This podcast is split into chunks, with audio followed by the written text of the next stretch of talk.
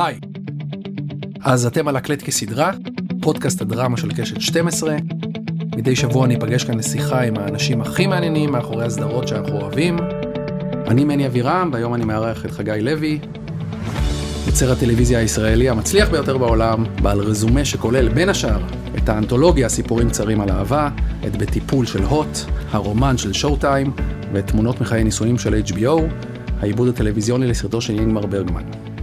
את חגי אני מכיר אה, שנים ארוכות, עבדנו ביחד בעיתון העיר ז"ל, והיום הוא כאן לרגל יציאתו של הספר הנערים, פולמוס, בעקבות סדרת הטלוויזיה, שהוא אנתולוגיית מאמרים על הסדרה שהוא יצר ביחד עם יוסף סידר ותאופיק אבו וייל. הספר מתעסק בזווית הפוליטית, החברתית, הדתית, התרבותית, וכמובן הטלוויזיונית של הסדרה. נדבר על זה, וכמובן גם על שאר גוף העבודות המרשים שלו. אז היי חגי. היי. תודה שהצטרפת. לא הזכרת ששיחקנו כדורגל ביחד. בהחלט שיחקנו כדורגל, ואם כבר אתה פותח את זה, למרות שזה לא קשור, פגשתי את, uh, לפני כשבוע את ארי פולמן, וגם הוא הזכיר ששיחקנו כדורגל ביחד, ובעצם שיחקנו כדורגל כולנו ביחד. בוודאי. אז חגי, למה ספר? של מי היוזמה? מה שקרה באמת זה שהיו בזמן אמת המון המון מאמרים על הנערים שחרגו מעבר לביקורות טלוויזיה. התחלתי uh, להרגיש את זה. כל מיני מאמרים שבאמת באו מכל מיני זוויות אה, אחרות, והרגשתי איזשהו צורך לשמור את זה, או סתם לאגד את זה, ומשם לאט לאט זה תפח. זה כבר לקח לעשות את זה יותר זמן מהסדרה עצמה בערך, לפנות לאנשים, לפנות לכותבים אחרים, וכך נוצר הספר הזה, ערכה אותו תמי ריקליס, ויש בו איזה 22 מאמרים, יש בו גם שיחות של היוצרים עם אה, אנשי תרבות נקרא לזה, נגיד, אה, לא יודע, נגיד צייד קשוע מדבר עם, עם תאופיק ודרור משעני איתי וכן הלאה. אני מאוד גאה בזה, אני חושב שהנערים חרגה בהכרח, כלומר לא תמיד מרצונה.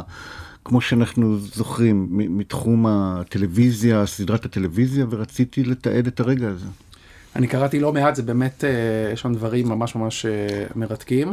ובעצם מי, מי אתם מצפים, מי קהל היעד של ספר כזה, מי אמור... אה, אני חושב, אני לא יודע, כלומר, זה, לי זה היה חשוב לעשות את זה בלי, בלי קשר עם מי קהל היעד שקורא ספרים היום, זה, אני לא יודע, ומי קהל היעד שקורא ספרי עיון, זה, אה, אתה יודע.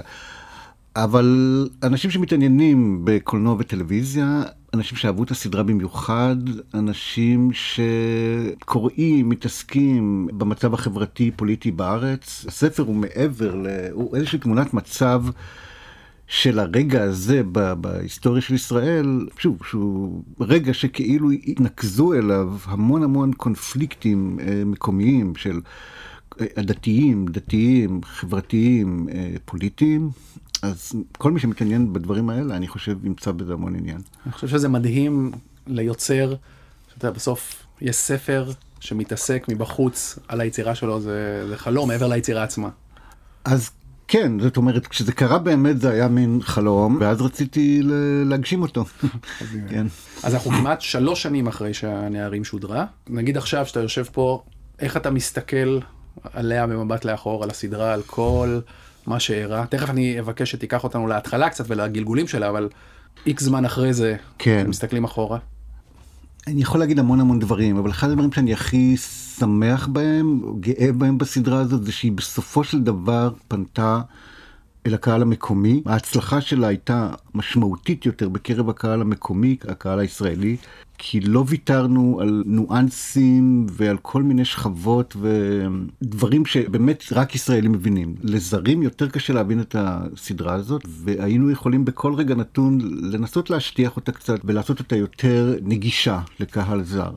כמו שהרבה סדרות ישראליות אחרות עושות, ולא לא הסכמנו לזה. ויאמר לזכותם של HBO שהם לגמרי לגמרי הלכו איתנו, בגלל זה הם HBO.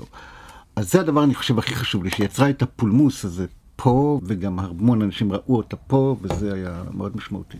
קראתי לא מעט רעיונות איתך, גם תוך כדי שהיא שודרה, גם אחרי. אמרת הרבה מאוד דברים על, על התהליך. היום, במבט לאחור, היית עושה דברים אחרת קצת? הייתי, תראה, יש דברים, הייתי למשל אה, יוצר ציפיות אחרות, אני מניח. בגלל האופן שבו התגלגלה, היו ציפיות מהסדרה שלא התגשמו בקהל, וזה חבל, כלומר, זה יצר איזה אנטגוניזם.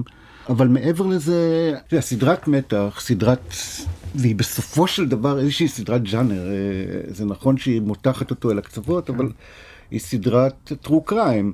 סדרה שבה פרק שלם אין שום גופה, לא קורה כלום בעצם מבחינת הסיפור, זה כביכול טעות, כלומר זה כביכול סדרה מתחילה כשיש גופה. אז הפרק הראשון כולו הוא פרק שנועד בעצם לעשות אקספוזיציה מאוד מאוד גדולה כדי לתת את הקונטקסט. ולתת את הקונטקסט במובן הזה זה אקט פוליטי היה, לא רק אקט, זה לא אקט דרמטי. אז אני מניח שאם היינו יודעים כל מיני דברים, היינו בונים אחרת את הדבר הזה. זה פרק שלקח לערוך אותו שנה, שוב ושוב, והמון המון ויכוחים פוליטיים, דרמטיים, אינסופיים. אבל... פרק שלקח לערוך שנה על הנייר, ברמת התסריט שלו. לא, גם ברמת, בחדר עריכה? ברמת חדר עריכה לגמרי. זה פשוט לא נגמר. זה היה עוד ועוד וצילמנו השלמות לזה, וזה שנה לפחות, ממש. אז uh, להגיד שהייתי עושה משהו אחרת זה לא בדיוק יותר בתהליכים. בתהליכים של זה. תגיד, ואיך אתה מנתח את הצורה שהתקבלה בישראל באמת, והצורה שהתקבלה בארצות הברית סלש בעולם? כן. אתה יודע, בארץ היו כל מיני גלים. אה, באמת היה גל ראשון שבו נעמדו הצדדים במקומותיהם, שמאל וימין. הימין היה לו מאוד מאוד קשה עם זה, אנחנו זוכרים שביבי כן. בכבודו אמר לא לצפות בה כי אנטישמית וכולי. אבל היו גם תגובות יותר אותנטיות בהקשר הזה, אנשים שמקורבים למשפחות אה, שלושת הנערים שמאוד כעסו. אה, ואז לאט לאט כשאנשים הבינו על מה הסדרה באמת, זה התחיל יותר להתערבב. כלומר, אנשי שמאל אמרו פתאום, רגע, זו סדרה שהגיבור שלה הוא שב"כניק, וזו סדרה שבעצם מראה איך כוחות הביטחון, כוחות הצדק הישראלים עושים את עבודתם, וזה מין קצת וושינג. והימין פתאום אמר, בעצם אנחנו מדברים פה על רוצחים יהודים ומנסים להיכנס לנפש שלהם, ומנסים לא למצוא הצדקות, אבל להבין את הרקע למעשה שלהם.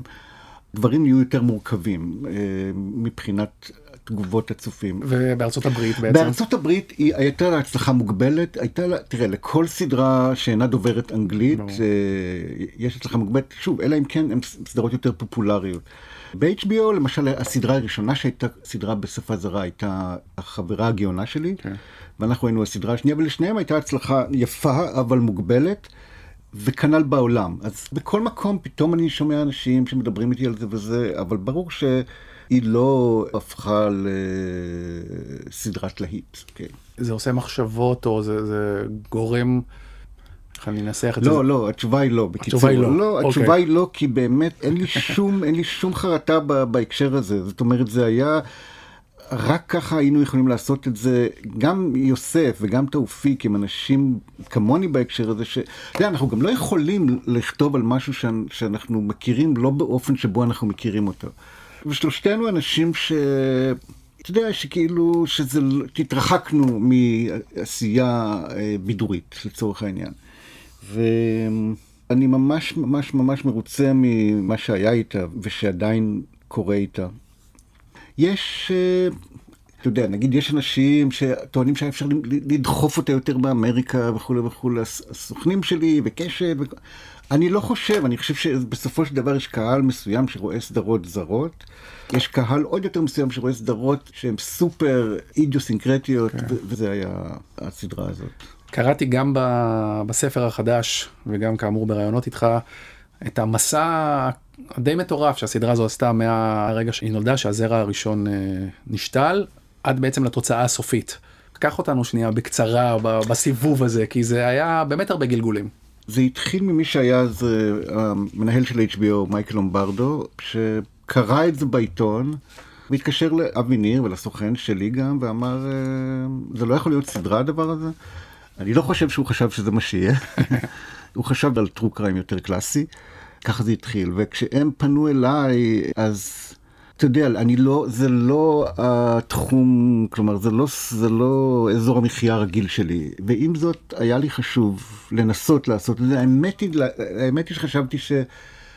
אני אכתוב פיילוט, הם ישלמו על זה הרבה כסף, ואני אמשיך בענייניי, ולאט לאט זה התחיל לקרות. אז היה בסופו של דבר פיילוט שעבדנו עליו הרבה, עם הרבה תחקיר שכתבתי ביחד עם נוח סטולמן, והפיילוט הזה באמת היה יותר, יותר נוח לעיכול. הוא לא היה לגמרי טרו קריים, הוא, הוא התחיל מסיפור אבו חדיר, אבל הוא עבר לכיוון נוער הגבעות, וזה נהיה קצת מערבון כזה של...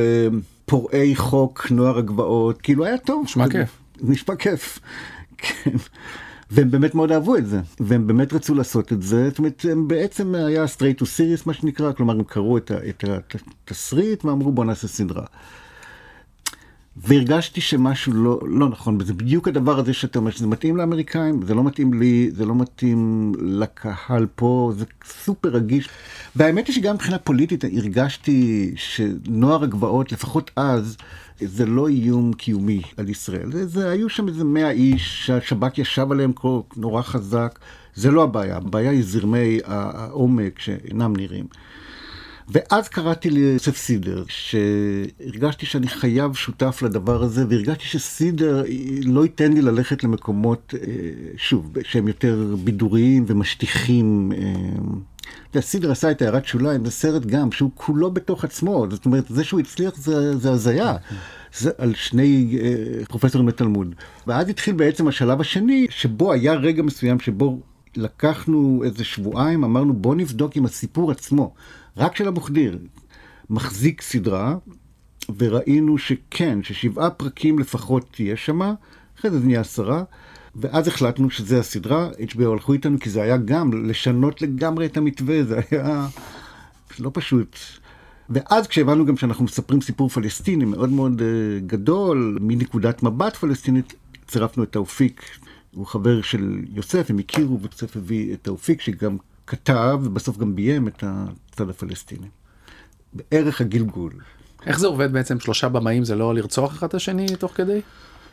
תראה, בזמן הכתיבה והצילומים זה אפשרי. כלומר, אה, בסופו של דבר, הכתיבה התחלקה באופן די הגיוני בין שלושתנו. אה, אני הייתי יותר אחראי בהתחלה למבנה ולשלד, ויוסף כתב, אה, יוסף ותאופיק כתבו את הפרקים הראשונים, ואז כשהצילומים התחילו, אני יותר כתבתי את שאר הפרקים, והם ביימו, ואני באתי לביים דברים קטנים. ש... בקיצור, זה עבד טוב. הקונפליקטים הגדולים והבעיה בעולם הזה זה, זה בעריכה. כלומר, אז צריך להחליט, אז אי אפשר למשוך את הוויכוחים. כן. ובנקודה הזאת הייתי צריך לפעמים לקחת את, ה... את הסמכות שניתנה לי ולהחליט. זה לא היה פשוט, זה לא היה קל, בטח לא, כמו שאמרנו, לאנשים שבאים מעולם הקולנוע. אני חושב שכולנו למדנו מזה, כולנו ברור שאף אחד מאיתנו לא היה יכול לעשות את הסדרה הזאת ככה.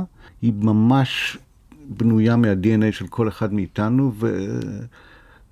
עם, עם חלוף הזמן, אני חושב שאנחנו נשארנו חברים, זה okay. אוקיי. בסוף הכי משמעותי. יפה. קראתי גם שאמרת שהדבר שהכי הטריד אותך סביב הסדרה היה תגובת המשפחות.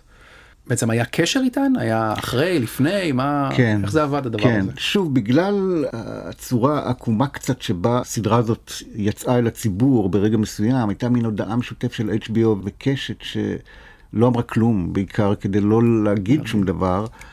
אבל מה שכן יצא ממנו שזה סדרה על שלושת הנערים החטופים, מה שלא היה נכון. ואז אחת המשפחות, משפחת פרנקל, גרה בקיבוץ, ביישוב שאני גדלתי בו, בנוף איילון. ואחותי, שעובדת שם במזכירות, אמרה לי, תקשיב, מהבוקר מתקשרים אל משפחת uh, פרנקל לבקש את תגובתם. והבנתי שמשהו נורא קורה. Uh, כביכול אני עושה זה בלי להודיע להם כן. בכלל, אז קבעתי את הפגישה עם שלוש המשפחות וישבנו איתם. זה היה שלב מאוד מוקדם, ממש התחלנו. אמ, אמ, זה היה מין להגיד, אמ, תראו, זה לא סדרה על הילדים שלכם, אחרת הייתי כמובן בא ואומר לכם את זה, אבל יותר גרוע מזה, זה לא סדרה על הנערים שלכם, על הילדים שלכם, אלא על, על נער אחר. זה היה קשה, ולאורך השנים של ההפקה היו עדיין מגעים ועדיין... אמ, זה כן, זה היה מאוד קשה. יש לי תכתובות מאוד... אמ, הדבר היחיד שאני יכול להגיד זה שלא לא, לא נעלמתי, הייתי שם, כמובן שהזמנתי את המשפחות לראות את הפרקים, הם בחרו שלא לעשות את זה, אני סופר מבין את זה. ואחר כך יצא, אני לא חושב שהם ראו את זה גם אחר כך, אבל המון אנשים שקרובים אליהם ראו את זה, וזה פתאום קרה. אז כן, פלוס השם הנערים. כן. שגם עליו הייתה התלבטות גדולה. מה היו אופציות אחרות? מיליון אופציות שאף אחת מהן לא תפסה, אבל אני חושב שעם כל הקושי בשם הזה הוא לחד משהו שלא רצינו לוותר עליו. Yeah. כן. זה סיפור על כל מיני נערים, על הנערים שנחטפו, ועל הנער שנרצח, ועל הנערים שהרגו. ו... גם מאחר וגם אני מכיר אותך קצת וגם צללתי לעומק, אז גם אמרת שאתה רגיל לעבוד מתוך אה, איזושהי התרסה. כן. איך זה בא לידי ביטוי פה? וגם בשרשור, ההתרסה הזאת, שרשור לאחור, ההתרסה הזו גם הולידה את בטיפול ואת הרומן? כן, כן, בטיפול בטח, את הרומן במידה מסוימת. ההתרסה פה הייתה, ובאמת זה היה הרגע שבו נכנסנו לתחקיר וקראנו את מה שכתוב. בעיקר נחשפנו אל הרוצחים של מוחמד אבו ח'דיר, ראינו עדויות שלהם, ראינו את החקירות. ואמרנו לעצמנו, אף אחד לא יודע כלום. אתם חושבים שאתם יודעים מה קרה, אתם לא יודעים כלום. אנשים, כל בן אדם שתשאל אותו, לפני הסדרה היה אומר, זה קיצונים ימניים עשו את זה, זה נוער הגבעות עשו את זה, להבה עשו את זה. ולא, זה סתם אנשים, זה סתם, סתם אנשים עם עבר אפס של אלימות או של פוליטיקה. וזה היה מין דבר של להגיד, אתם לא יודעים כלום. זה היה סופר חשוב, כאילו. וכתוצאה מזה, זה מורכב הרבה הרבה יותר ממה שאתם חושבים. זה מורכב, זה מורכב. האיש הזה, הנער הזה שרצח, שהיה חלק מהשלושה, זה מורכב. מה תגיד? זה לא, זה לא חד משמעי. זה היה הדבר. בטיפול לגמרי יצאה משם, מכל מיני כיוונים. היא יצאה מזה שראיתי סצנות של טיפול, נגיד הסופרנוס יצא, כן. וזה עצבן אותי, זאת אומרת, זה חלק מאוד מאוד משמעותי מחיי. וככה לא נראה טיפול. לא ככה, ולא בסרטים של וודי אלן, ולא בעוד סדרות שהיו אז ש...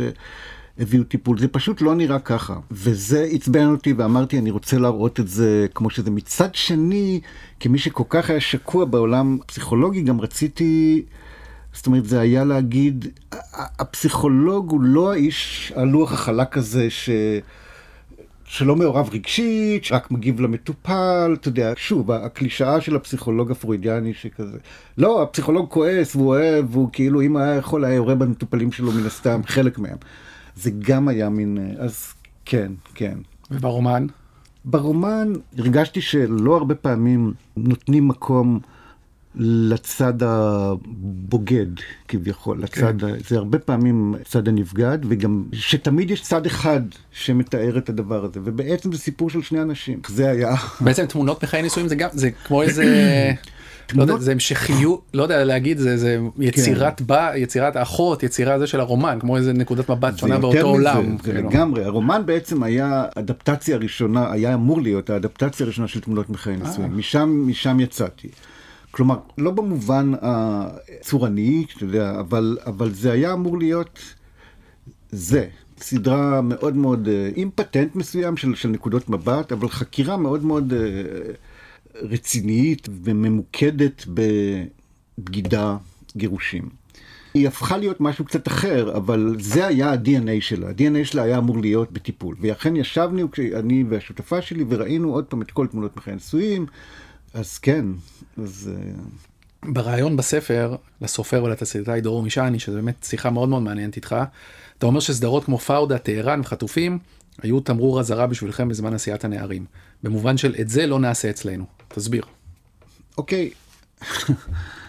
זה נכון, זה היה משותף לשלושתנו. מה זאת אומרת? זה אומר כמה דברים. אני, אתה יודע, אולי אני פה חוטא בהכללות וקשה עם הסדרות האלה, אבל זה אמר מבחינתנו כמה דברים. א', זה אמר, זה במובן מסוים היה להשתמש בסכסוך לצורכי בידור. שזה משהו שהרגשנו שלא נכון לעשות. וזה אומר שאין שם מעורבות של יוצרים פלסטינים. וזה בעצם מתוקף זה אומר רק, מתאר רק את הצד הישראלי, או מתאר את הצד הפלסטיני כמו שהיינו רוצים לחשוב, ובעצם סדרות שאומרות, יש אנשים טובים בשני הצדדים. זה לא... אבל שוב, גם במובן הפנייה לעולם, או הפנייה לקהל יותר רחב, שאומר בוא נעשה את הדברים טיפה יותר אה, ברורים ושטוחים, כדי לייצר נגישות יותר גבוהה. וזה לא רצינו. לכן אני אומר, זה, זה מין ז'אנר מסוים שאמרנו, הנערים היא, היא על הקצה של סדרת ג'אנר, היא, היא, היא בועטת בו כל הזמן, היא מתנגדת אליו כל הזמן, ולכן בהכרח היא גם פחות פופולרית, אבל uh, זאת הייתה החלטה, זה גם מין החלטה שהיא... אני לא בטוח שאם הייתי הולך על המתווה הראשון, שהיה באמת, אני לא יודע אם אני יודע לעשות כאלה דברים, אני לא בטוח שאני טוב בכאלה דברים, אז... אתה רואה, אתה רואה את ההצלחה באמת של פאודה ושל עכשיו טהרן גם באפל. יש איזה קהל, יש דרישה לסיפור כן. הישראלי גם כשהוא... אם ב... הייתי מרוויח דולר על כל עשרות ההצעות ש... שזורמות אליי לעשות כאלה דברים. זה לא, זה לא מעניין אותי. כן. אני, זה לא מעניין אותי כז'אנר, אני לא רואה אף אחת מהסדרות האלה, אני מכבד מאוד את מי שעושה אותם, אבל זה פשוט לא, לא, לא קשור אליי. זה רגע נכון לעבור uh, לדבר קצת על בית טיפול שהייתה הסדרה הישראלית הראשונה שנמכרה לחו"ל. זוכר מה, מה, מה היה שם את עצמך באותם uh, באותם רגעים את ה... אתה יודע, זה היה משהו לא מוכר פה. פתאום שסדרה נכון, שלך... נכון, זה היה, זה היה לגמרי לא מוכר. תשמע, זה פשוט התחיל לקרות, זה פשוט התחלתי לקבל טלפונים. כל הסיפור של בטיפול עם 20 הגרסאות שלה, מעולם כמעט לא יזמתי קשר עם מישהו. זה פשוט אנשים שהגיעו אליי. ומכיוון שכך, זה גם היו הרבה פעמים אנשים שזה בא להם ממקום מאוד, אה, זה עניין אותם לעשות את זה כמו שאותי עניין לעשות את זה בעבר. דווקא האדפטציה הראשונה הייתה בסרביה, עוד לפני okay. אוקיי. אמריקה, הם קנו את זה, הם עשו... ואז התחיל כל הסיפור עם אמריקה, שקרה יחסית מאוד מהר. פגשתי עכשיו ב-LA את, את קרולין שטראוס, שהיא המנהלת האגדית של HBO בתקופה הזאת, שגם קנתה את בטיפול ועשתה... והיא סיפרה לי באמת על התהליך, על כאילו איך שהיא ראתה את זה, והיא חשבה שזה יכול לעבוד, ו... לא, זה סיפור מדהים, בסוף אתה יוצר פה שעושה איזה משהו, זה העולם ההוא עוד לא פתוח אלינו ברמה הטלוויזיונית, פתאום בום, פתאום אתה מוצא את עצמך. כן, זה כאילו אפילו לא היה את האפשרות לחלום על זה, כי כן. זה לא היה בגדר בדיוק. השאיפות, גם, אתה יודע, לי אף פעם לא היה שום חלום לעשות את זה באמריקה, זה לא היה חלק מה... היה לי חלום לעשות את זה בתל אביב, כאילו, כי באתי כזה, אתה יודע, אז זה פשוט קרה, אני חושב שזה דבר טוב שזה קורה לך בשלב מאוחר יחסית בחיים, ולא איזה מין... אה... אבל אתה זוכר את הגרסה של עצמך אז מגיע פתאום ל-LA איזה עולם כזה אתה יודע אתה אני עד היום מהקיבוץ uh, ל-LA ו... כן כן מהקיבוץ ל-LA עם, עם כל עולם החיזור האמריקאי עם כל המלונות והמכוניות ולשבת וה, במשחק של הלייקרס וכו'. קשה לי מאוד עם LA, אני עד היום, אני עכשיו בא משם והייתי שם שישה ימים בעל כורחי רק בגלל איזה שתי פגישות שביניהם היו שישה ימים, ואני בקושי יוצא מהבית, אני יושב וקורא ספר. עכשיו קראתי את אה, אה, חיים קטנים בשביל להגביר את הדיכאון, מי שקרא את הספר הזה יודע. אני אמ, נטשתי אותו באמצע, זה, זה לא, לא, זה הארדקור מדי. כן. כאילו החיים עצמם כבר הם... אה, זה, אם נטשת אותו באמצע, you ain't seen nothing yet, כאילו, אתה לא מבין מה הולך. אז אתה יודע, הפעם הראשונה הייתה כזאת, באמת זו פעם ראשונה שהייתי שם, והיה, עכשיו אני, אני בא לשם כאילו, אני ממעט לבוא לשם, אני בא לשם כמה שפחות, אני לפעמים טס יום, נשאר שם יום וחוזר הביתה עוד יום, כאילו כל כי מה? כי מה? כי אין שם עיר, כלומר, קודם כל הדבר הזה שאתה יכול לצאת מהבית וללכת, כאילו שהוא דבר נורא בסיסי בשבילי, גם כשאני כותב, אני כל הזמן הולך, אני תמיד כותב, אני כותב תמיד בבית קפה, בשכונה שלי, כותב שעה, נתקע ואז מתחיל ללכת. אין שם את הדבר הזה, זה לא, ובאופן כללי אין שם מפגש עם אנשים אה, באופן יומיומי. ואין שם substance, זה, זה אין שם, אתה יודע, זה הכל מאוד מאוד אה, על כסף, על תדמית, על הצלחה במובן של כסף ותדמית, ואתה מדבר עם אנשים שם ואתה מרגיש באיזשהו שלב של השיחה שזהו, הגעת לתחתית. זה לא יהיה לך עמוק יותר משם, זה לא יהיה מעניין יותר מזה, זה לא יהיה יותר אותנטי מזה, זה המקסימום שזה יכול להגיע. ואז לפעמים אתה מבלה עוד שעה במין... אז במובן הזה אני חושב התרבות שהגעתי ממנה או שגדלתי ממנה היא באמת הפוך מ-LA. והנה החיים, הקריירה משכה אותך בסוף LA אני מניח לאורך השנים הייתה דומיננטית לא פחות מתל אביב אתה יודע גם עם כל הסדרות האלה ניו שעשית. ניו יורק. למזלי זה היה הרבה הרבה יותר ניו יורק. הרוב קרה בניו יורק? הרוב, okay. אוקיי. הכל קרה גם בטיפול צולמה בעונה הראשונה ב-LA ואחר כך היא עברה לניו יורק. הרומן בניו יורק והנישואים בניו יורק זה היה לי מזל וזה לא לגמרי מזל כי לפעמים זו הייתה בחירה מאוד ברורה. לעשות את זה שם, נגיד לקחת שחקנים שגרים שם וזה אומר שההפקה תהיה שם כן. וכולי. וניו יורק זה משהו אחר. ניו יורק אפשר ללכת, בטוח. יש התרוממות רוח מסוימת כשאתה פתאום מגיע לניו יורק. ברור, כן. ברור. אז תמונות מחיי נישואים זה הדבר האחרון. איך בעצם מחליטים ללכת על עיבוד טלוויזיוני של יצירה כזאת משמעותית? תראה, היא משמעותית, אני חושב, לי עוד יותר מלשאר האנשים, כי היא ממש הייתה כמעט הסיבה שבגללה הלכתי לעשות קולנוע. כלומר, ראיתי תמונות שודר, שודר בטלוויזיה הישראלית, ב, אני חושב בתחילת שנות ה-80, משהו כזה, איקס שנים אחרי ש... באיחור אופנתי, מה שנקרא. בכלל הטלוויזיה הישראלית הרי אז, בגלל שלא היה לה כסף לקנות סדרות אמריקאיות, היא קנתה המון המון סדרות זרות. בריטיות בעיקר, זה היה בעיקר סדרות בריטיות, אבל גם דקלוג ותמונות בכן נשואים, זה היה... אז ראיתי את זה, הייתי בן 17, לא הבנתי כלום, אבל, אה, אבל הרגשתי שזה משהו מאוד מאוד מאוד אה, גדול, ושזה ב... בטווח היכולות שלי לעשות כזה דבר. כלומר, אני לא יכול לעשות כזה דבר כזה תמונות בכן נשואים, אבל זה מבוסס על מילים ועל משחק, וזה עולם שבו אני... שהוא לא העולם הוויזואלי שמאוד uh, לא גדלתי בו, אני לא מרגיש, לא הרגשתי שהוא uh, השדה שלי וכולי. ואז גם כשעשיתי את בטיפול זה ממש היה כמו שאתה מקבל הסמכה מרב, זה ללכת, אף אחד לא האמין בזה וכולם אמרו זה לא יעבוד והלכתי עוד פעם לראות את התמונות ואמרתי בסדר זה אומנם ברגמן וזה אבל אם זה כתוב טוב זה יכול לעבוד שני אנשים מדברים שעה עקרונית זה יכול לעבוד אם זה מעניין מספיק. ואז אמרתי, כמו שאמרתי ברומן, זה גם הייתה ההשראה. ואז כשהגיעה ההצעה לעשות את זה, כי הרי זה לא בא ממני, זה בא מ- מהבן של ברגמן שפנה אליי, אז זה ממש מין הצעה שאין לסרב לה, ובו בזמן משימת התאבדות, כאילו, כי אתה, אתה רק יכול להיכשל, כאילו. אבל איך מגיעה פתאום הפנייה הזאת? בטח על יצירה, סביב יצירה שהיא חלק מכונן מכונן מהחיים שלך, כלומר היא זה... זה לא, כן. הייתי בשוודיה ודיברתי, הייתי בשוודיה בשביל לקדם את In Treatment, דיברתי על זה, שזה, בגלל שהייתי בשוודיה, זה היה לי נורא חשוב להגיד, תראו, זו הייתה ההשראה שלי וזה, ואז קיבלתי, שזה אני זוכר עד היום, אימייל מאדם שאומר, שלום, שמי דניאל, אני הבן של אינגמר ברגמן. ו... אני זוכר, זה היה בעריכה של המקוללים, ואני פשוט לא, לא, לא, לא האמנתי. משם התחיל תהליך מאוד מאוד ארוך של לחפש מה לעשות עם זה. היה לי נוח במובן מסוים שפתאום הגיע הנערים ודחתה את זה בעוד ארבע שנים, אבל... אה. טווחי הזמן בדרמות שאנשים יבינו דחתה את זה בעוד ארבע שנים זה כאילו באמת. אבל, ואז בעצם איך באים עם, ל- עם אבל זה לא תמיד ככה. תמונות בסופו של דבר לקחה שנה.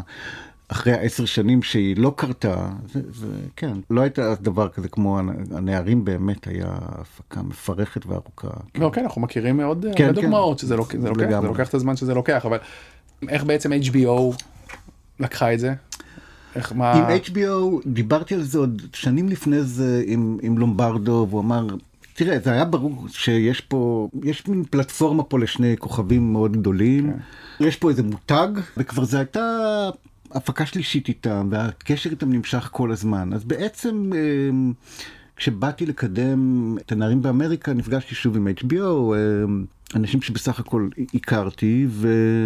והם אמרו אוקיי אנחנו בעניין תביא תסריט, ואז אחרי חודש ומשהו, או חודשיים, כמה, היה תסריט ראשון, והם אמרו אוקיי אנחנו הולכים על זה, אמ, בתנאי שזה יהיה כוכבים. ש-A-ליסט מה שנקרא, ואמרתי, כן, בלי A-ליסט אני לא עושה את זה. אז, אמ, אז ומאותו ל-A-ליסט? רגע זה היה באמת אה, תשעה חודשים עד הצילומים, מאוד מהר קרה. הכתיבה שלך כן, בעצם. הכתיבה הלכה, הלכה מהר אה, יחסית, זה היה בזמן הקורונה, לא היה שום דבר לעשות. אפרופו A-ליסט, מה תהליך הליהוק בדבר כזה? אתה כבר סימנת, ידעת קצת מי אתה רוצה, או כן. שעושים תהליך ליהוק כמו כל סדרה? לא, היה לי, ידעתי את מי אני רוצה, מה זאת אומרת, את מי? היה לי רשימה, כן. כן. כן. הייתה לי רשימה מסוימת, כבר כשהגעתי ל-LA בשביל למכור אותה, פתאום בבת אחת נקבעו פגישות, כלומר הם, הם עובדים ככה, הסוכנים שהם מלשינים וזה ומעבירים להם תסריטים, ואז היה כבר פגישה עם כמה שחקניות. ובסיבוב הראשון מצאתי את עצמי עם שחקנית שדווקא לא הייתה ברשימה שלי, אבל היא כן הייתה, אבל בתחתית הרשימה שלי, ואז בסופו של דבר היא פרשה, ואז הייתה שחקנית אחרת, שגם מאוד הייתה ברשימה שלי, אבל לא לגמרי, ובסוף הייתה מישהי שהכי רציתי, שזו הייתה ג'סיקה, ג'סיקה צ'סטון, שהייתה מראש... ועם אוסקר, עוד לא הכרתי אותו מספיק. אוסקר אייזק. אוסקר אייזק, ש... אה, כן, אבל כשנפגשנו זה היה ברור שזהו. איזה כיף זה לשחקנים פתאום לקבל את התפקידים האלה, לא? זה דבר מדהים. לא שהם, אתה יודע, לא שהוא, בעיקר הוא, אבל גם היא, חסרים להם תפקידים, אה, זה, אבל זה באמת, זה קלאסיקה בשבילם, כמו כן, שזה בשבילך, כן. פתאום לעשות את זה. נכון. הם עשו את זה מדהים באמת. כן, הם, הם מדהימים. עכשיו היה לנו אירוע לשלושתנו בניו יורק, לקדם את הסדרה לאמי, אבל אני מת לעבוד איתם עוד פעם, ואני מאמין שזה יקרה, שניהם... ב... לא בהמשך של זה, או לי משהו יש איזה אחר. רעיון לעשות מין סרט, כלומר לא, מין עונה שנייה שהיא רק סרט טלוויזיה, אבל כל פעם כשאני אומר להם את זה, הם צורכים שהם לא מוכנים, כי הם, זה היה טראומטי כל ההפקה הזאת. למה? כי הם נכנסו לזה מאוד מאוד חזק, יש להם חברות קרובה שכמעט נגמרה בגלל הסדרה הזאת, ממש. למה? כי מה? כי זה אינטנסיבי מדי? כי זה... כי זה אינטנסיבי, כי, כי, כי זה כן, כלומר זה לא היה משחק, הסדרה הזאת אה, צולמה באופן כזה שכאילו חצי פרק מצולם בבת אחת, יש סצנה של 25 דקות. והם בתוכו, ואתה רואה איך הם פתאום מחברים נורא טובים בין הפרקים, פתאום נוצר איזה מרחק, כי הם יוצרים אותו, אבל כי גם הסדרה יוצרת אותו, ומגיע פרק 4, שבו הם מכים זה את זו. וזו את זה, ונהיה לא נעים, כלומר, ו- ופתאום מישהו אומר, אתה הרבצת לי יותר ממה שסיכמנו, וכזה, ויש סימנים כחולים, זאת אומרת, זה אמיתי, הדברים באמת אמיתיים. וזה היה מין צלילה למקומות די אפלים של כולנו, לאט לאט, ויציאה משם, אבל בלי קשר, לעבוד עם שניהם גם במשהו אחר, אני, אני מאוד אשמח. איך זה באמת לביים על הסט שחקנים כאלה? עשית כבר כל מיני, אבל זה באמת, אה, גם זה נורא. נורא אינטימי ו... אה, זה היה לא קל. מצד אחד יש לך את האנשים האלה שהם באמת, תראה, השפה הייתה לי מאוד קשה. כלומר, אני מדבר אנגלית בסדר, אבל לא ברמה שבה הבחירת מילים הנורא מדויקת שדרכה אני מביים בדרך כלל. אתה יודע, אתה לוקח שחקן ואתה פתאום אומר לו מועקה, והוא לוקח את המילה הזאת, נורא לדייק משהו, ופה אין לך את זה, ורוב הזמן אתה גם יודע... איזה טרק במוח אומר לך, אתה, אתה טועה עכשיו, אתה, אתה, מדבר, אתה מדבר בשגיאות, ואתה צריך לבסס סמכות מול האנשים האלה, שבמילא אתה מסתכל עליהם למעלה. זה, זה לא היה קל. אבל לאט לאט אתה מבין שיש לך עוד כישורים שאינם בהכרח ורבליים, ושהם סומכים עליך, ושהם מדהימים, אז הם יביאו בכל פעם משהו שהוא נדיר. סליחה על רכילות הפופ, אבל תוך כדי, אני, אני צפיתי כמובן, אני מת על זה, ועוד הרבה אנשים מסביבי מתים על זה, כל העיסוק בזה. תמיד הרגשתי שזה נורא קשה לצפות בזה כשאתה יושב עם אה, אשתך אה, על הספה וכל, ומה הייתה זה אומר. כותרת באחד, בגרדיאן נדמה לי, האם הנישואים שלך מספיק חזקים בשביל לצפות בזה עם בת הזוג שלך או בן הזוג שלך? אז אנחנו שרדנו, אבל זה היה, אתה יודע, זה, זה, זה, אני שמעתי לא על הרבה שהעדיפו לא. לא לא לעמוד בניסיון, כן. תגיד, וביניהם שם, כי בסוף אתה אומר, הם חברים טובים עוד לפני, ברמת המתח, מתח מיני, מתח נפשי, זה... איך שורדים את זה? כלומר, איך נראה היום-יום של זה? גם לזה היה, אגב, היה בטוויטר כל מיני השטגים של האם בעלה רואה, האם כל מיני, מה הוא אומר. כן, זה גם, הם לא עשו סצנות סקס כל כך בעבר, בטח לא כאלה. וזה באמת היה, ריגש אותי שהם סמכו עליי ככה. אני לא יודע מה להגיד על זה, זאת אומרת, הם היו, הם היו אנשים מאוד מאוד קרובים, הם בילו המון המון ביחד, הם למדו את הטקסטים ביחד, הם היו רוב, רוב היום ביחד, והייתה שם, אתה יודע, מכירים מאז הלימודים, ובלימודים הם כבר היו, הם, הם יצאו בדאבל דייטים, לכל, החבר הכי טוב של אוסקר יצא עם ג'סיקה, משהו כזה. אז אני חושב שהיה להם את, ה, את הדבר הזה. היה איזה מין אירוע כזה ב, כשעשינו את הבכורה בפסטיבל ונציה, מין, זה היה ויראלי שהוא נשק לה את פנים היד, כן. ונהיה מין כזה. אז יש להם, יש להם גם הומור פנימי שמאפשר להם, הם צחקו הרבה. זה היה נראה מהצד אה, מהמם. דיברנו גם על הרומן וגם על הטיפול וגם על זה. בסוף, למה אתה חושב, סליחה על הממד הפסיכולוגיסטי בשקל, אבל העיסוק הזה של בנישואים שמתפוררים, או אתה כן, יודע, כן. אני מתעסק בזה, קשה לברוח, אתה רואה את הסדרות, זה שם. זה כאילו נכון ואני שומע את הדבר הזה ומצד שני כשאתה חושב על בטיפול היו שם עוד המון דברים זה לא נכון. על סימפטורים כשאתה חושב על המקוללים ושאתה חושב על הנערים. אז בסוף היו שתי סדרות באמת שהתעסקו בזה. אבל מש- אבל אבל משמעותיות מה- כבדות משקל. נכון אבל אבל שאחת מהן היא באמת רימייק. אני חושב שבסופו של דבר אה, זה לא בהכרח אה, גירושים או נישואים זה יחסים בין שני אנשים זה דיאלוג בין שני אנשים ספציפית יותר זה, זה דיאלוג בין גבר לאישה. זה דבר שמאוד מאוד אה, מעסיק אותי אבל בסופו של דבר אני חושב שמה שמושך אותי זה, זה אינטימיות מסוימת בין שני אנשים. כשיש סצנה עם בן אדם שלישי אני כמעט רוצה להעיף אותו מהסצנה זאת אומרת קשה לי היה שם סצנה בתמונות של ארבעה אנשים שברתי את הראש זאת אומרת זה כל כך זה המון אנשים פתאום. ו... אז זה יותר זה, זה יותר הדבר הזה של אינטימיות, מה, מה בעצם מעניין חוץ מזה? חוץ מ... לא הרבה, נכון, נכון, אני, כן, אני- כן. לכן אני גם... אבל זה, אני. חושב שזה מוגזם להגיד שזה הדבר, זה נראה ככה כי היו שני פרויקטים גדולים וקרובים אחד לשני, אבל בעצם היו עוד הרבה. אוקיי. טוב, קצת על זום אאוט ליצירה. מבין הסדרות הרבות שעשית, מה אתה מרגיש שקיבלת הכי הרבה פידבקים, או שיח ציבורי, או שהיית צריך לענות על שאלות? זה מורכב, כלומר, תמונות מחיי נישואים, אני חושב שנתתי בערך 140 ראיונות. זה משהו שלא חוויתי. 141. משהו כזה, כן. זה אינסופי. זה אמריקה וזה שני כוכבים, זה פתאום תשומת לב לגמרי אחרת. והניירים היה דיון כל כך פוליטי על זה שגם הייתי צריך להתמודד הרבה. אבל הסדרה הכי אולי קרובה לליבי ו... ושיצרה איזשהו שיח שהוא יותר פנימי הייתה המקוללים.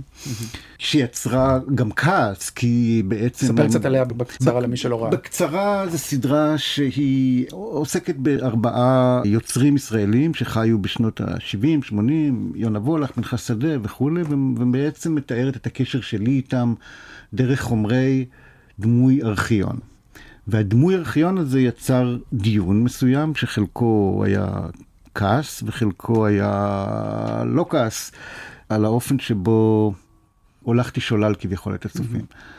אבל היא הייתה הסדרה הכי אישית שלי, והיא הייתה הסדרה הכי אוונגרדית שעשיתי, וגם שם נאלצתי להתמודד עם רגשות בתוך מיליה נורא ספציפי, וגם זה לא חיים ומוות, בוא, זה בסופו של דבר... אה, אבל אה, כן, זה מבחינתי יצר שיח נורא מעניין ונורא ער, ו...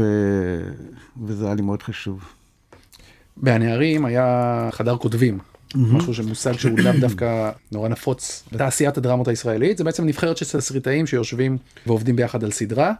אה, זה שוב זה כמעט לא קורה פה בעיקר בגלל טעמים אה, תקציביים. אתה בדרך כלל עובד ככה או שאתה עובד לבד או שאיך אתה אני לא כותב. עובד ככה, וגם האמת שגם הדוגמה הזאת היא לא לגמרי עבדה לי. אני מעדיף לעבוד עם כל כותב לחוד. החדר הכותבים של, של הנערים הוא היה נורא מעניין, היו שם אנשים מדהימים, אבל גם הרגשתי שלא באתי לו מספיק מוכן וזה התפזר לכל עבר. וגם זה פחות מתאים לישראל אולי. באמריקה יש, ההיררכיה היא כל כך מסודרת והתהליך הוא כל כך זה שכאילו brainstorming יש לו איזה מין פה, you know. כן. אבל זה לא בגלל זה. אני חושב שחדר הכותבים נועד במקור בשביל לעשות סדרות יותר מהר. בוא, זה, זאת האמת. אוקיי. הם פשוט נועדו לזה שהם הבינו שכותב אחד שיכתוב את כל הסדרה זה לא עובד. זאת אומרת במובן הזה שצריך לייצר כל שנה סדרה. אז יש חדר כותבים שבו עושים את ה brainstorming ביחד ואז כל אחד הולך לכתוב את הפרק שלו וזה אני חושב שזה גורם הרבה חדר כותבים זה דבר סופר יקר כמו שאתה אומר באמריקה עוד זה גורם הרבה פעמים לזה שהולכים לפתרונות היותר מובנים מאליהם כי אין זמן כי כל שבוע עולה מלא כסף. אז אני פחות מאמין בזה, אני חושב שבקומדיה זה הכרחי, כן. חדר כותבים, אבל אני לא, לא מי יודע מה מחזיק מזה. אוקיי. עברת לעבוד כמעט רק בארצות הברית אתה, אתה לא בעצם עובד לפה. אמ, כן, כן. במובן מסוים מאז המקוללים, שבכל זאת, שהיא הייתה כן. פה ויכלה לקרות רק פה, והנערים שהייתה היברידית. כן. אז אני, אה, אני רוצה קצת, אתה יודע, מעבר לתקציבים כמובן, קצת על דרכי העבודה השונות בעצם, בתור מי שגם עבד פה וגם עובד שם, איך זה נראה אחרת ברמת העשייה של, ה, של, של דרמות? אני לא, לא כל כך שונה. אוקיי, זאת אומרת, משמח, לא, משמח. אה, לא עד כדי כך שונה, זאת אומרת, אה, תראה, יש רגע מסוים במהלך קריירה שבו יחסית קל לך למכור משהו. זאת אומרת, יש לך קרדיט מסוים שבו גם אם אתה בא עם המקוללים, שזה מין דבר שזה, יגידו, אוקיי, אנחנו הולכים איתך. ובאמת הגעתי למצב שאני לא צריך הרבה, כלומר אני צריך יחסית רעיון טוב וקצת מפותח בשביל להתקדם איתו הלאה. ו... אז העניין המרכזי הוא כמובן ההפקה, זאת אומרת, א', אתה יכול להתפרנס מזה, מה שבארץ אי אפשר, וב', אתה יכול... אני לא צריך הרבה, אני אף פעם לא, אני לא עושה דברים יקרים. זאת אומרת, גם במונחים אמריקאים, תמונות אחרי נישואים כביכול, אתה יודע, סדרה של 45 מיליון דולר נגיד, שזה זה לא הרבה, ורוב הכסף הולך למיליון אקזקיוטיב. ההפקה עצמה היא פשוטה. ולא הייתי צריך יותר מזה, אבל עדיין הדבר הזה, אני רואה קולגות שלי עושים פה סדרות ב... בתנאים מחרידים, זה באמת קשה, כאילו, אני לא מבין איך עושים את זה, אני חושב שהתפתח פה קראפט מסוים של איך עושים דברים נורא נורא נורא מהר, ועדיין זה נראה טוב. Okay. כן. Uh, you, you should know. אז זהו, הסט עצמו נראה אחרת לגמרי, יש המון המון אנשים, הכל קורה אחרת, אבל uh, בסוף זה סדרה, זה סדרה.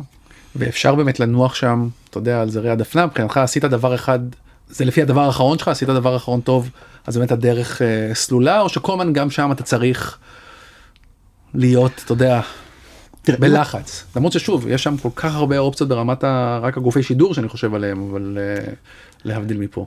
אם אתה גר שם, אז אתה לעולם לא מפסיק, ובדרך כלל אתה לא עושה רק דבר אחד, אתה עושה מלא מלא דברים, זאת אומרת, ההכרח שמה לזוז כל הזמן, להביא עוד כסף, להביא עוד יצירות, לשמור על הסטטוס שלך, הוא, הוא לא פשוט. כן. ולכן גם אם יש לך כבר, גם אם אתה ממש ממש לך מיליונים, אתה לא מפסיק כאילו להיות באותו לחץ להצליח. אני מצאתי איזה קומבינה ממש מוצלחת שבו אני גר פה ועובד שם, ולכן אני מאוד מאוד uh, משוחרר מהקצב שהם רוצים, וה... יודע, כל האנשים האלה, כל הריין מרפים האלה ודייווידי כן. קלים שעושים מיליון סדרות בבת אחת, אתה יודע, אני משוחרר מה, מהצורך הזה, או בכלל מהלופ הזה. זה לא, לא מעניין אותי. אז במובן הזה, כן, כשאתה עושה סדרה שמצליחה, או שכבר מראש יש לה איזשהו סטטוס מסוים, אז, אז אפשר להמשיך. אני עובד עכשיו על עוד סדרה ל-HBO, ומן הסתם יהיו עוד. כן. כמו שאמרת קודם, אתה בטח גם מקבל כל הזמן הצעות של להיות showrunner של דברים שהם לא שלך. כל הזמן. אם היית רוצה, היית יכול להיות ריאן מרפי, כאילו במובן של לעבוד כל הזמן נכון, נונסטופ. נכון, במקביל. כן. העניין של האנשים האלה שעובדים במקביל על מלא דברים. אני לא, תקשיב, התהליך של, אפילו הנערים, שבא מבחוץ, זה גם בא מבחוץ, וזה כבר כמה וכמה פעמים שאני, גם הנערים וגם תמונות הגיעו אליהם מבחוץ. התהליך של להפוך אותם לשלך, הוא כל כך קשה, הוא כל כך ארוך וכל כך uh, מסובך, וגם עכשיו יש איזו סדרה שאני הולך לעשות איתם, וזה ספר שהציעו לי ואהבתי אותו וכולי, והוא... אבל התהליך של איך אני אעשה אותו שלי, ומה בכלל יש לי לעשות שם, הוא מאוד מאוד ארוך. אז כל מיני הצעות שהן יכולות להיות מעניינות, הן בסוף, למה אני אמור לעשות אותן? יש אנשים אחרים הרבה יותר טובים בעניין הזה, בלעשות את הסדרה הזאת והזאת. יפה. טוב, אנחנו מגיעים, אנחנו לקראת הסוף, אז כמה דברים שהם uh, קצת חוזרים על עצמם uh, מפודקאסט לפודקאסט, שאני שואל את כל מי שנמצא פה, uh, מן הכבד אל הקל. טיפים ליוצרים צעירים, בטח פונים אליך כל הזמן, אם היית יכול לזקק. אמ, עצה אחת זה כשיש לך רעיון לספר אותו לכל העולם כל הזמן. אנשים, אני חושב, מפחדים נורא שיגנבו להם רעיונות, אבל בעצם זה לא קורה, לא, לא גונבים, לא, לא, בסדר, לא בעולם הסדרות, כאילו, זה, הרעיון הוא, הוא רק תחילת הדרך, זה לא, אין, אז כאילו כשאתה מספר על זה, אתה כל הזמן שומע תגובות, ואתה רואה, ו, וגם, וגם יש את האלמנט הזה שאתה... אתה אומר אני עובד על בטיפול ואז ואיזה רעיון כזה אנשים אומרים אה מעניין וזה ואז אחרי חצי שנה אנשים אומרים לך תגיד מה נהיה עם הרעיון הזה? ואתה אומר כן אני עוד פתאום אתה מרגיש לא נעים שאתה לא מקדם את זה, כאילו, אז זה דבר שתמיד, אה, שאני אני מאוד מאוד אה, לא דיסקרטי, להפך, בדברים שאני עושה. וזה עוזר. הדבר הנוסף הוא לעולם לא לעבוד לבד. אני בשלבים מאוד מאוד מוקדמים מכניס אה, פרטנרים, שוב, כדי לטחון כל הזמן את זה מכל הכיוונים. אני הולך הרבה בזמן כתיבה, זה דבר ש... גם לבד וגם לפעמים גורר איתי את הפרטנרים המסכנים שלי ללכות אינסופיות. זה מדהים, זה מדהים, אתה, אתה יושב, אתה תקוע, ואתה תקוע במובן הזה שאתה אומר, זה לא הולך לעבוד, זה, לא, זה חרא, זה פשוט לא טוב, ש, כאילו, זה לא יקרה. ואז אתה הולך נגיד עשר דקות, הליכה רגילה, לא זה, וכנראה שמשתחרר איזשהו חומר במוח, ואתה אומר, הא, זה לא רע כל כך. ואז בעוד עשר דקות מתחיל לנבוט איזה רעיון, זה כמעט במאה אחוז קורה, כאילו. ואתה חוזר אחרי טיול של חצי שעה למחשב, ויש עם מה לעבוד, כאילו. זה... יפה. אוקיי, דברים שאתה רואה ואוהב עכשיו בטלוויזיה. אני כמעט אך ורק רואה סרטים. Okay. אוקיי. אה, אני רואה בעיקר סרטים, אני חושב גם שעם כל הכבוד לעולם הסדרות ותור הזהב וזה, כמות הסרטים שיש בשנה שאסור להחמיץ אותם, שאתה חייב לראות אותם, שעושים דבר בעולם, היא פי עשר מסדרות. סדרות, יש סדרה אחת בשנה שהיא must see כאילו. אז אתה יודע, יש דברים שאני רואה עם הבת שלי, בת 14, זה כיף כי היא מגלה לי... ראיתי את הקומיוניטי, זו הייתה תגלית מדהימה, אה, ראיתי את המפקדת ונורא אהבתי את זה. אני רואה איתה עכשיו, דווקא ביוזמתי, את החברה הגאונה שלי, כן. אבל מה, מה ראיתי השנה? קשה לראות בתור יוצר שעושה דרמות, קשה לראות דרמות של אחרים? לא, לא קשה, אבל אני גם מאוד מאוד, מבחינתי סדרת טלוויזיה היא סוג של אויב מבחינתי, כי אני רואה בה...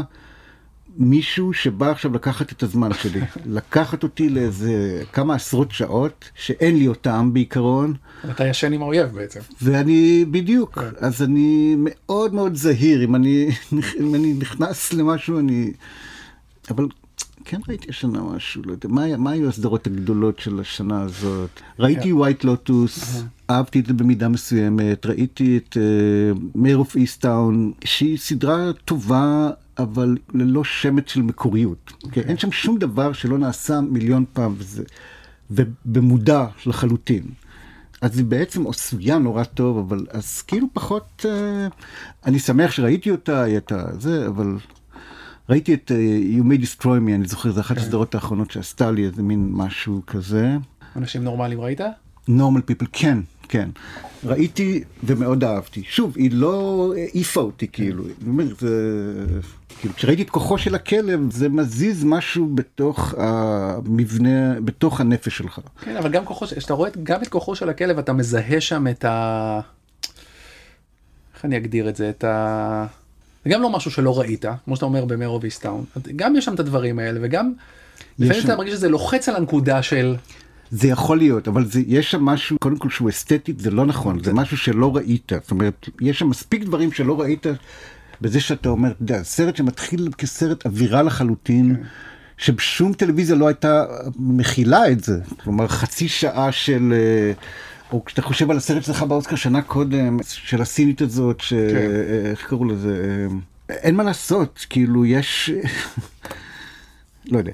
נורמל פיפל היה סדרה מקסימה, באמת מקסימה, והדבר שיש בה שכל כך אין בכל, בטלוויזיה זה עדינות. כן. יש שם עדינות, שזה דבר נדיר, כי יש איזו תחושה שעדינות לא מוכרת, כאילו.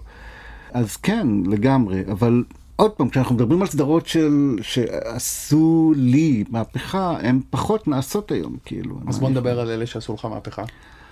אז אתה יודע, כשאני חושב על תמונות מחיי נישואים, כשאני חושב על דקלוג, שפשוט העיף, העיף לי את המוח, כשאני חושב על הבלש המזמר, טווין פיקס, כל אחת מהן הייתה מהפכנית ברמות משוגעות, כאילו.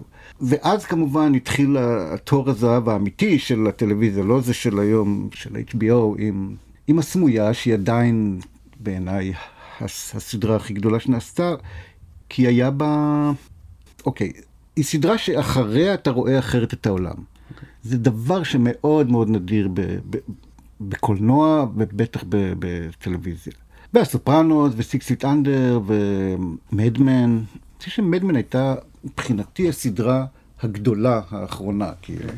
מאז עשו דברים, אתה יודע, ראיתי את Breaking Bad, זה כבר אין סדרות, אני לא יודע, אני, אני לא רואה מספיק בשביל להגיד, כאילו. אני רואה את הסדרות שזוכות באמי כל פעם, בגלובוס, בסדר. אוקיי. אה, אני... חגי הילד עם הכיפה מפעם, שעכשיו, אתה יודע, הוא שטיחים אדומים, אוסקר אייזק, כל הדבר הזה. מה אתה אומר לו? כאילו זה... אני גם הכרתי אותך באמצע, בעיר, כן. אפרופו קולנוע עם ביקורות קולנוע. כן, נכון. וזה... והדרך הזאת. שוב, כמתבונן אה, מהצד, אני כל הזמן מסתכל, וזה זה מרגש ו... אתה יודע, מאוד מאוד מרשים. אז היא הייתה מאוד איטית, אני חושב שזה מאוד, אה, כל הזמן קרה משהו ש... אתה יודע, באתי לעיר ללמוד קולנוע, הרגשתי שאני ממש לא מכאן, והיה עשור של בכלל להרגיש חלק מהדבר הזה שנקרא תל אביב. אני עכשיו עורך את הסרט הראשון שלי, את שלג באוגוסט, אה, עושה okay. לו אוקיי. איזה, כדי להקרין אותו, ואני רואה איפה, איפה הייתי. ואז פתאום למצוא את עצמי במקום הזה שנקרא טלוויזיה, ולאט, זאת אומרת, פשוט הכל קרה מאוד לאט. אז לא היה אף רגע שהסתכלתי סביבי ואמרתי, וואו, איפה, מה, מה קרה פה, כאילו. בסוף הרי לאורך כל הדבר הזה, חוץ נגיד מהכמה שנים שעשיתי טלנובלות, אה, שזה באמת היה בשביל, כאילו נולד לי ילד והייתי צריך לפרנס אותו, תמיד עשיתי רק מה שרציתי. זאת אומרת, מה שרציתי במובן שלא היה לי שום עניין בכמה אנשים יראו את זה, זאת אומרת, רציתי שזה יצליח תמיד במובן שזה ייצור אימפקט כמו שאתה מתאר, אבל לא היה, ו- וגם הבנתי, אני חושב, מוקדם את המשוואה הזאת שכמה שיש פחות כסף, יש יותר חופש. אז מבחינתי אני, אני פשוט עשיתי את הדברים שמאוד מאוד מעניינים אותי, ובמקרה, או לא במקרה, הם, הם יצרו איזושהי הצלחה. הסדרות שאני עושה גם באמריקה, הן לא הצלחת ענק במובן של uh, קהל. בטח לא בטיפול, יותר הרומן שדווקא באיזשהו שלב, שהוא לא לגמרי שלי. תמונות, דברים, בטח אה, נערים, הם דברים עם קהל מוגבל. בטיפול עשו 20 אדפטציות, אבל בכל מקום רואים את זה קהל יחסית מוגבל, כן. כאילו, שאיתו אני מתקשר. אז בקיצור, זה בעיקר קרה לאט, וכל הזמן זה מבחינתי קורה באופן מוגבל, כאילו. אוקיי, טוב, תודה רבה על השיחה הזאת, תודה, היה ממש ממש כיף. ממש. אז אה, עד כאן הקלט כסדרה, אני מני אבירם. זה היה חגי לוי. וואו. תודה גם לבר כץ העורך ולנטע ספילמן המפיקה. אתם יכולים ומוזמנים למצוא אותנו במאקו, בספוטיפיי, באפל פודקאסט ובגוגל פודקאסט. נשתמע בפרק הבא, יאללה ביי.